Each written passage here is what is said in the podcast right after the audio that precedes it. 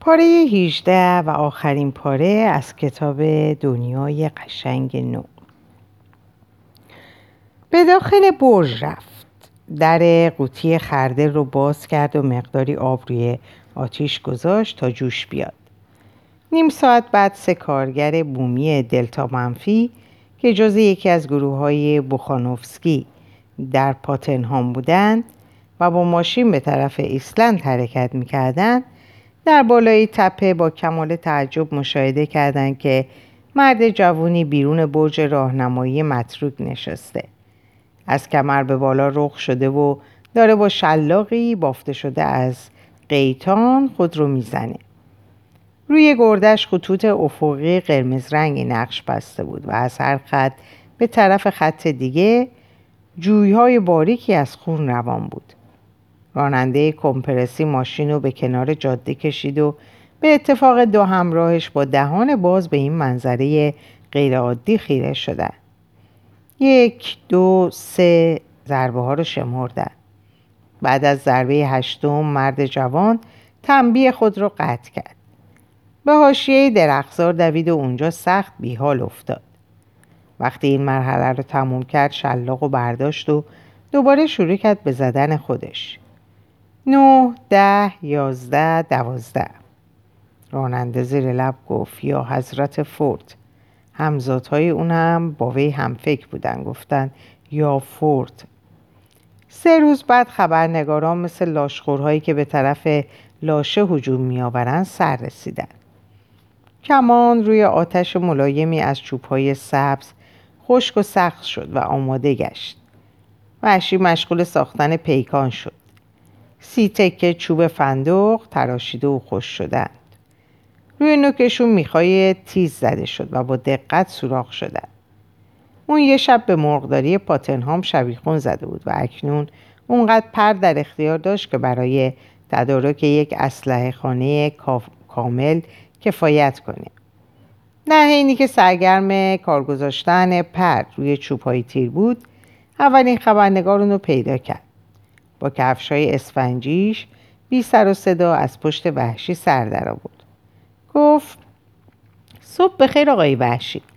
من نماینده رادیوی ساعت به ساعت هستم. وحشی مثل اینکه مار گزیده باشدش تکون خورد و به پا جست و تیرها و پرها و ظرف سر پشم و تکه های چوب رو به این طرف و اون طرف پرت کرد. پراکند. خبرنگار به رسم اظهار ندامت گفت منو ببخشید. قصد نداشتم که دستی به کلاهش زد. کلاه دراز آلمینیومی که اون دستگاه های گیرنده و فرستندش رو در میون اون هم می‌کرد. ببخشید در اینکه کلاه همو بر نمیدارم. یه کمی سنگینه. بله همونطور که عرض کردم من نماینده رادیوی وحشی با توشرویی پرسید چی می‌خوای؟ خبرنگار در عوض از خود شیر شیرین کارانه ترین لبخندش رو تحویل داد. خب البته خوانندگان ما بی نهایت علاقه مندن که سرش رو به یک طرف کش کرد و لبخندش به ادا و اطوار تبدیل شد. فقط چند کلمه از دهان شما آقای وحشی و با یک سلسله حرکات حرفه‌ای به سرعت دو رشته سیم رو که یک سرشون متصل بود به باتری دستی که با سگک به کمرش بسته شده بود باز کرد. پیش اونها رو در یک زمان به دو طرف کلاه آلمینیومیش فرو کرد. فنری رو که روی نوک کلاه قرار داشت فشار داد. آنتم به هوا جهید. فنر دیگری رو که روی لبه اون بود لمس کرد و بعد میکروفون. مثل علی ورژه بیرون جهید و در حالی که تکون تکون می‌خورد در فاصله شش اینچی دهان او معلق موند. یه جفت گوشی رو روی گوشاش کشید. کلیدی رو که در طرف چپ کلاه تعبیه شده بود زد و از داخل اون وزوز خفیفی مثل صدای زنبور به گوش رسید. پیچی رو که در طرف راست قرار داشت چرخوند و صدای وزوز به وسیله صدایی شبیه خشخش و تلق تلق گوشی طبی و چند تا هک هک و سوتهای ناگهانی قطع شد. جلوی میکروفون گفت الو الو. یک دفعه صدای زنگ از میون کلاهش بلند شد. توی اتزل من پریملون هستم. آره پیداش کردم. حالا میکروفون رو میدم به آقای وحشی تا چند کلمه صحبت کنن. صحبت نمیفرمایید آقای وحشی. با یکی از همان لبخندهای اقواگرانش به وحشی نگاه کرد. فقط برای خوانندگان ما بفرمایید که چطور شده اینجا اومدید. چه چیزی باعث شد که به گوش باش ادزل. یه لندن رو ترک کنید و بالاخره این شلاق. وحشی که خود اونا چگونه از وجود شلاق خبردار شده بودن؟ ما بی نهایت مشتاقیم که اطلاعاتی راجع به شلاق داشته باشیم. بعد یه چیزایی درباره تمدن. شما که از این مزخرفات خبر دارید. نظر من راجع به دختر متمدن فقط چند کلمه خیلی کم. محشی با الفاظی پریشان حرف اونو اطاعت کرد. فقط و فقط پنج کلمه ادا کرد. پنج کلمه. عین همون کلماتی که درباره رهبر سرودخانان کلیسای کانتربوری به برنارد گفته بود. شانه خبرنگار گرفت و اونو چرخوند. معلوم شد که مرد جوان برای حفاظت خود تدارک کاملی دیده بود. نشونه گیری کرد و با تمام قوت و دقت قوت و دقت یک قهرمان فوتبال لگد خیلی محکمی نثار اون کرد. هشت دقیقه بعد از این جریان شماره جدید رادیوی ساعت به ساعت در خیابونهای لندن به معرض فروش گذاشته شد. تیتراش های درشت صفحه اول از این قرار بودند اردنگی خوردن خبرنگار رادیوی ساعت به ساعت از آقای وحشی حادثه هیجان انگیز در سوری. خبرنگار موقعی که در بازگشت این کلمات رو خوند با خود گفت هیجان حتی در لندن و مهمتر از همه اینکه این خبر هیجان انگیز خیلی هم دردناک بود. با اوقات تلخ سر میز غذا نشست. چهار خبرنگار دیگه یعنی نمایندگان نشریه های نیویورک تایمز گستره چهار بعدی نشریه فرانکفورت راهنمای علوم فوردی و آینه دلتا که از خورد شدن استخوان دنبالچه همکارشان عبرت نگرفته و معیوس نشده بودند عصر همان روز سری به برج راهنمایی زدند و هر یک سفت و سختتر از دیگری پذیرایی شدند خبرنگار راهنمای علوم فوردی از فاصله دور از خطر و در حالی که هنوز لگن خاصرش را میمالید فریاد زد مردی که احمق چرا سوما نمی‌خوری؟ وحشی مشتش رو تکان داد. برو گم شو. خبرنگار چند قدم عقب نشینی کرد بعد دوباره برگشت. اگه یکی دو گرم بخوری شر و بدی واقعیت خودش رو از دست میده. لحن او ارعاب کننده و تمسخرآمیز بود. درد و رنج میشه خیال باطل. وحشی گفت جدی میگی؟ و یک تیکه چوب کلفت فندوق به دست گرفت و به طرف جلو شلنگ برداشت. نماینده راهنمای علوم فوردی به سمت هلیکوپترش فرار کرد. وحشی از اون پس تا مدتی از دغدغه خیال فارغ شد. چند تا هلیکوپتر اومدن و کنجکاوانه دور برج چرخ زدن. وحشی تیری به طرف نزدیکترین و مزاحمترین اونها انداخت. تیر کف آلمینیومی کابین رو سوراخ کرد. صدای فریاد تیزی بلند شد و ماشین با آخرین حد گاز مثل موشک به هوا جهید. هلیکوپترهای دیگه بعد از اون تاریخ فاصله رو به قدر کافی حفظ می‌کردن. وحشی بی به وزوز ملالاور هلیکوپترها اون چیزی رو که میبایست بعدها برای اون باغ بشه بیل می‌زد. اون خود رو در عالم خیال به جای یکی از خواستگاران دوشیز ماتاسکی میگذاشت. که در میان حشرات موزی بالدار استوار و پاورجا ایستاده بود. بعد از مدتی حشرات موزی ظاهرا حوصلهشون سر رفت و به دور دستا پرواز کردن. ساعت متمادی آسمون بالای سرش خلوت و گذشته از صدای چکاوک ها ساکت بود. هوا به نحوی طاقت فرسا و گرم و آسمان رعد و برقی بود. وحشی تمام صبح و بیل زده و حالا کف اتاق تخت شده بود و استراحت می‌کرد. ناگهان خاطره لنینا براش به صورت یک وجود واقعی تجلی کرد. وجودی اوریان و ملموس که می‌گفت عزیزم. و دستتو بنداز دور کمرم.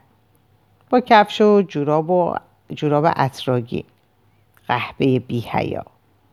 ولی آه آه از اون دست ها که به دور گردن اون حلقه شده بود و بالا اومدن سینش دهانش. ابدیت در میان لبها و چشمای ما بود. لنینا نه نه نه. وحشی روی دو پا جست و همانطور نیمه برهنه از خانه بیرون دوید. در حاشیه خلنگزار انبوهی از صرفهای کوهی سال خورده وجود داشت. خودش رو روی اونها انداخت و در آغوش گرفت. نه پیکر نرم و لطیف آرزوهایش را بل یک بغل میخک سبز را. این سیخک ها با صدها نو نوک تیزشان بدن او رو سوراخ سوراخ کردن سعی کرد لیندای بینوا را به خاطر بیاره. لیندای نفس گرفته و لال رو. با دستای مش کرده و آن وحشت وصل ناپذیری که از چشمانش میبارید. لیندای بیچاره ای که اون با خود سوگند خورده بود که به یادش باشه. لیکن حضور لنینا بود که همچنان وجودش رو تسخیر کرده بود. لنینایی که وحشی با خود شرط کرده بود فراموشش کنه. حتی در میان دشنه و نیش خارهای سرو کوهی بدنش که داشت اونو از فرط سوزش پس می‌کشید از حضور لنینا حضور واقعی و گریز ناپذیرش آگاه بود. عزیزم عزیزم اگه تو هم دلت منو می‌خواست پس چرا؟ شلاق از میخ کنار در آویزان بود و آماده به دست گرفتن برای جلوگیری از ورود خبرنگاران. وحشی با یک جنون آنی به درون ساختمان دوید. شلاق و برداشت و اونو تاپ داد. قیتونهای بافته گوشت تنش رو گزیدن. با هر ضربه فریاد می‌کشید. چنان که گفتی لنینا بود. و چه دیوانه وار و بیان که علتش رو بدونه آرزو می‌کرد که ای کاش بود. لنینای سفید گرم معطر و بیحیثیت که او همینطور با شلاق میزدش. و بعد با لحنی معیوسانه آه لیندا منو ببخش. ای خدا از سر تقصیر من بگذر.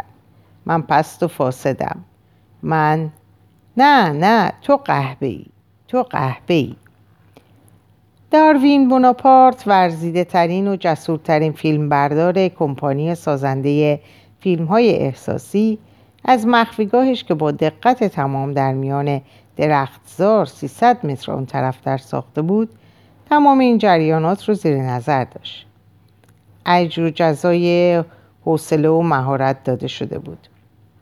سه روز رو در میان سوراخ یک درخت بلوط ساختگی به سر آورد و سه شب رو در حال سینه خیز رفتن در میان خلنگزار مخفی کردن میکروفون ها در لابلای بوته های گل زرد و مدفون کردن سیم ها زیر ماسه های نرم و کبود رنگ 72 ساعت در ناراحتی کامل. اما حالا دیگه اون لحظه بزرگ فرا رسیده بود. موقعی که داشت در میان آلات و ابزارش میلولید اونقدر مجال داشت تا با خود فکر کنه که این لحظه بزرگترین لحظه است. بزرگترین لحظه از زمانی که اون فیلم برجسته نمای مشهور رو سراسر جیغ و داد رو درباره عروسی گوریل ها ساخته بود. وقتی که وحشی نمایش خیره کننده خود رو شروع کرد اون با خود گفت عالی شد عالی. دوربین تلسکوپیش رو برداشت به دقت نشانه روی کرد. به هدف متحرکش چشم دوخت. کلید دور تند رو زد تا از اون چهره جنون زده و مسخ شده یک کلوز آب بگیره. خیلی قشنگ. برای نیم دقیقه کلید رو روی حرکت, حرکت کند قرار داد. به خود وعده داد که تصویرهای خیلی خنده آوری عذاب در خواهد اومد. در همین حال به صدای ضربه ها و ناله ها و هزیان هایی که داشتن روی حاشیه فیلمش ضبط می شدن گوش داد. صدا رو کمی تقویت کرد و تاثیر اونو سنجید. بله اینطوری مسلما بهتر بود. در یک لحظه سکوت و سکوت از شنیدن صدای زیر یک چکاوک کیف بود آرزو کرد که کاش وحشی پشتشو بکنه تا اون بتونه یک کلوزاپ جالب از خونه گردش بگیره. ناگهان چه شانس عجیبی. رفیق, رفیق موافق پشتش رو کرد و اون موفق شد که یک کلوزاپ حسابی بگیره. هنگامی که کارش تموم شد با خودش گفت خب عالی شد. خیلی عالی. صورتش رو خوش کرد. اگر این تصویرها در استادیوی فیلمسازی با های نمایشی تو هم می شدن فیلم بسیار جالبی از آب در می و به نظر داروین بوناپارت به همان اندازه جالب می شدن که فیلم زندگی عاشقانه گاو انبر و این فیلم به حضرت فورد قسم که خیلی چیزا توش بود. دوازده روز بعد وحشی سوری را در کلیه احساسخانه های ویژه طبقات بالای اروپای غربی می‌شد دید و شنید و احساس کرد. فیلم داروین موناپارت تاثیر فوری و فراوانی داشت. بعد از ظهر فردای اون روزی که فیلم به بازار عرضه شد تنهایی روستاییوار جان با ازدهام انبوی از هلیکوپترها در بالای سرش آشفته شد.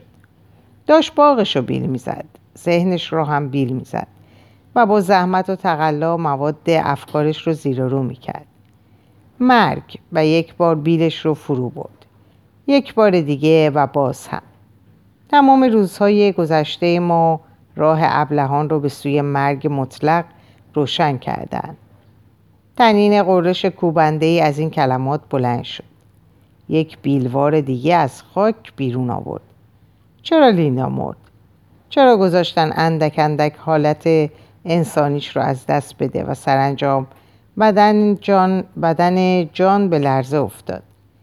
یک لاشه خوب و نوازشگر پاش روی کناره بیل گذاشت و اون رو با خشونت به زمین سخت فرو برد. ما در برابر خدایان چنانیم که مگس ها در برابر اطفال شرور. آنان ما را به, ما را به خاطر تفریح خاطر خودشان می‌کشند. باز هم صدای قررش قررش کلماتی که خود را برحق اعلام می‌کردند. برحق تر از نفس حقیقت. با این وجود همین گلاستر اونها رو خدایان همیشه مهربان نامیده بود. از این گذشته خواب بهترین مایه آرامش توست و تو اغلب آن را برمیاشوبی ما این همه سخت بیمناکی از مرگ خیش که دیگر چیزی نیست. چیزی نیست جز خواب خواب و شاید رویا. بیلش به سنگ خورد دلا شد تا اون رو بیرون بکشه. چون در آن خواب مرگ چه رویاهایی صدای وزوز در بالای سرش تبدیل به قررش شد و ناگهان گردا گردش سایه افتاد. چیزی میان اون و خورشید حایل شده بود. بالا رو نگاه کرد و یک باره به خود اومد. از بیل زدنش و از افکار و تخیلاتش با بحت و سرگشتگی بالای سرش رو نگریست. فکرش همچنان در آن دنیای حقیقی تر از حقیقت سیر می‌کرد و همچنان بر روی عظمت مرگ و الوهیت متمرکز بود. بالا رو نگاه کرد و در فاصله بسیار نزدیک انبوهی از ماشین هایی رو که در جا پرپر می زدن مشاهده کرد. مثل ملخ ها اومدند و در فضا معلق موندند و سپس گرداگرد او در میان خلنگ ها فرود اومدند. و از میان شکم های این ملخ های عظیم جسه یک عده مرد با فلانل های ابریشم مصنوعی سفید خارج شدند. و عدهای زن که چون هوا گرم بود پیژامه های از حریر چینی مصنوعی پوشیده بودند. یا شلوارک های مخمل نما و زیرپوش های بیاستین که زیپشون تا نصفه باز بود. از هر کدوم دو سه نفر. ظرف چند دقیقه چندین دو جین از اونها به صورت دایره وسیع دور برج راهنمایی حلقه زده بودن و داشتن با نگاه های خیره اونو می نگریستن می خندیدن. کلید دوربین هاشون رو می‌زدن و بادام کوهی و پسته های آدامس هورمون جنسی و پوتی برایی ساخته شده از اصاره تمام قدرت رو. همانطور که برای میمون پرت می‌کنن به طرف اون مینداختن و لحظه به لحظه از اونجا که اکنون سیل بی امانی از وسایط نقلیه از سمت هاگسبک به این سو سرازیر بود تعدادشون افزایش میافت عین بختک دوجین دوجین تبدیل شد به بیستا بیستا و بیستا بیستا شد صد تا صد تا. وحشی به طرف پناهگاه عقب نشسته بود و حالا مانند یک حیوان عاجز پشت به دیوار برج ایستاده بود و مثل کسی که مشاعرش رو از دست داده باشه با وحشی گنگ از این چهره به اون چهره خیره می‌شد. با اصابت, با اصابت یک بسته آدامس درست نشانگیری شده به صورتش از گنگی و گیجی بیرون اومد و به احساس کاملا بیواسطه واقعیت دست یافت. یک ضربه تکان دهنده درد و آنگاه کاملا بیدار شد. بیدار و خشمگین. فریاد کشید برید گم شید. میمون به زبان در میمون به زبان در اومده بود. صدای شلیک خنده و کف زدن بلند شد. جانمی وحشی هورا هورا. و از میانه هیاهو صدایی شنید که می‌گفت شلاق شلاق شلاق. وحشی به تبعیت از آنچه که این کلمه القا کرده بود دسته قیتانهای به هم بافته را از روی میخش که پشت در بود برداشت و اونو به طرف آزاردهندگانش تکون داد. قریب هلهله آمیخته به تمسخر برخواست با حالت تهدید به سوی اونها رفت. یک زن از ترس جیغ کشید. صفحه تماشاگران در نقطه‌ای که مستقیما مورد تهدید قرار گرفته بود تزلزل پیدا کرد. بعد دوباره راست و استوار شد. آگاهی این تماشاگران از موقعیت وخیمشون به اونها جرأت و شهامتی داده بود که وحشی انتظارشون نداشت. عقب کشید درنگ کرد و به پیرامون خود نگریست. چرا منو به حال خودم نمی‌ذارید؟ در خشم اون نشانه ای از گلایه وجود داشت. مردی که اگر وحشی جلو می‌رفت اولین کسی می بود که مورد حمله قرار می گرفت گفت چند, تو باد... چند تا بادوم منیزیوم دار بخور. یه قوطی رو جلو آورد و با تبسمی آرام بخش و تا حدی با روح افسود می‌دونی خیلی خاصیت داره. نمک منیزیوم آدم و جوون نگه میداره. وحشی پیشنهاد او رو نادیده گرفت در حالی که از یک چهره ریشخند آمیز به چهره دیگه رو می‌کرد گفت از جونم چی می‌خواید؟ یک صد صدا به طور درهم برهم جواب دادن شلاق نمایش شلاق زنی رو اجرا کن. بذار ما نمایش شلاق زنی رو تماشا کنیم. بعد گروهی که در انتهای صف ایستاده بودند یک صدا و با ضرب آهسته و سنگین فریاد زدند ما شلاق می‌خوایم ما شلاق می‌خوایم دیگران یک باره این فریاد رو دم گرفتند و عبارت رو توتیوار پشت سر هم و با صدایی که ولوم اون رفته رفته زیاد می‌شد تکرار کردند تا اونجا که در هفتمین یا هشتمین بار هیچ کلمه دیگه ای به گوش نمی رسید. ما شلاق می‌خوایم. همه با هم فریاد میکشیدن. مثل این بود که از بس این سر و صدا و هم صدایی و هم بستگی ضربی اونها رو به وجد در آورده بود خیال داشتن. ساعتها و شاید تا زمانی نامعلوم اونو ادامه بدن. اما در دور 25 این جریان قطع شد. حالا یک هلیکوپتر دیگه از سمت هاگسبک سر رسیده و بالای سر جمعیت بی حرکت ایستاده بود. بعد در حدود چند متر مکانی که وحشی ایستاده بود در فضای باز بین صف تماشاگران و برج راهنمایی فرود اومد قررش ملخ ها در یک لحظه صدای فریاد رو در خود محو کرد. سپس به محض اینکه ماشین با زمین مماس شد موتورها خاموش شدند صدای مشلاق می‌خوایم مشلاق می‌خوایم. بار دیگه با همون بلندی و یک نواختی به آسمون برخواست در هلیکوپتر باز شد و ابتدا یک مرد جوان و سرخ چهره پیاده شد. سپس یک زن جوان با شلوارک مخمل نمای سبز پیراهن سفید و کلاه سوارکاری. وحشی به محض اینکه چشمش به زن جوان افتاد یکه خورد. عقب عقب رفت و رنگش رو باخت. زن جوان ایستاد و به اون لبخند زد. لبخندی نامطمئن ملتمسانه و خاکسارانه. لحظه ها گذشت. لبهای زن جنبید. داشت چیزی می‌گفت. لیکن برگردان بلند و مکرر تماشاگران صدای اونو محو کرد. ما شلاق می‌خوایم. ما شلاق می‌خوایم. زن جوان دو دستش رو طرف چپ سینش گرفت و در آن صورت خیلی مامانی و عروسکی حالت عجیب و ناسازگار آشفتگی تو با شوق آشکار, شوق آشکار شد. مثل این بود که چشمان آبیش درشتر و درخشانتر شدند. و ناگهان دو قطره اشک از هاش فرو چکید. دوباره با صدایی نامسموع شروع به حرف زدن کرد. بعد با حرکتی سریع و پرشور و حرارت آغوشش رو به سوی وحشی گشود و جلو رفت. ما شلاق می‌خوایم. ما شلاق. و ناگهان به آنچه که می‌خواستن رسیدن قهبه وحشی مثل دیوانه ها به طرف اون حمله کرد. گربه قطبی. در این حال و در این حال مثل دیوانه ها با شلاق قیتانی کوتاه اونو می‌زد. زن وحشت زده پا به فرار گذاشت. پاش قلتید و به میان خلنگ ها افتاد. فریاد زد. هنری هنری. اما همراه سرخ چهرش از دسترس گزن به پشت هلیکوپترها گریخته بود. صفحه تماشاگران با غریب هیجان و شادی از هم پاشید. از هر طرف هجوم به سوی مرکز جاذبه مغناطیسی آغاز شد. درد و رنج موجد وحشتی پرجاذبه شد. کبابت می‌کنم هر زی کسی کبابت می‌کنم. با حرس و ولع در حالی که مانند خوک های دور آبشخور یکدیگر رو حل می‌دادند و از سر کول بالا می‌رفتند گرد آن دو حلقه زدند. وای گوشت.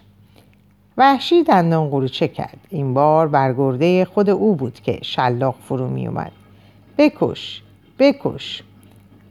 مردم به سائقه جاذبه وحشت از درد و اجبار درونی ناشی از آن حس همکاری و آن اشتیاق به همفکری و همبستگی که تربیت آنها در وجودشون سرشته بود شروع کردن به تقلید حرکات دیوانوار وحشی. و همدیگر رو زدن. همانطور که وحشی جسم سرکش خود رو و یا اون پیکره فربه فساد و گناه رو که در میان خاربونها در پای اون به خود میپیچید به زیر ضربه گرفته بود. وحشی همچنان نره می‌زد. بکش بکش. و اون وقت ناگهان یک نفر شروع به خواندن هرکی و هرکی کرد و اونها بلا فاصله برگردان رو دم گرفتند و ضمن خوندن شروع به رقص کردند هرکی و هرکی چرخ چرخ چرخ چرخ. و با ضرب شش هشتم به کفل یکدیگه می‌زدند و هرکی و هرکی نیمه شب گذشته بود که آخرین هلیکوپترها پرواز کرد. وحشی گیج و از سما و خسته از جنون دراز مدت ناشی از لذت جسمی در میان خلنگزار خفته بود. خورشید کاملا بالا اومده بود که بیدار شد. لحظه ای به حالت درازکش باقی موند و با حالت گنگی و خنگی جغدوار در برابر نور پلک زد. بعد ناگهان همه چیز رو به خاطر آورد. صورتش رو در میان دو دستش گرفت. وای خدای من. خدای من. آن روز غروب انبوه هلیکوپترهایی که وزوز کنان از هاگسبگ می اومدن قطع ابری به طول ده کیلومتر رو تشکیل می‌داد. تمام روزنامه ها پر بودن از شرح و تفصیلات پارتی همبستگی که شب گذشته برپا شده بود. نخستین تازه واردها وقتی که از ماشینشون پیاده شدن صدا زدن وحشی آقای وحشی جوابی نیامد در ورودی برج راهنمایی نیمه لا بود اونو باز کردن و به مکانی نیمه تاریک با کرکره آویخته واریز شدن در میان دهلیزی که در انتهای اتاق به چشم می‌خورد پایه پلکانی رو مشاهده کردند که به اشکوب های بالا منتهی شد. درست از زیر تاق دهلیز یک جفت پا آویزون بود. پاها خیلی آهسته مثل دو سر اقربه اقربه کند حرکت قطب نما به سمت راست میچرخیدن شمال شمال شرق شرق جنوب شرق جنوب جنوب غرب. آنگاه ایستادند و پس از چند ثانیه با همان تعنی به طرف چپ چرخیدند جنوب جنوب غرب جنوب جنوب شرق شرق.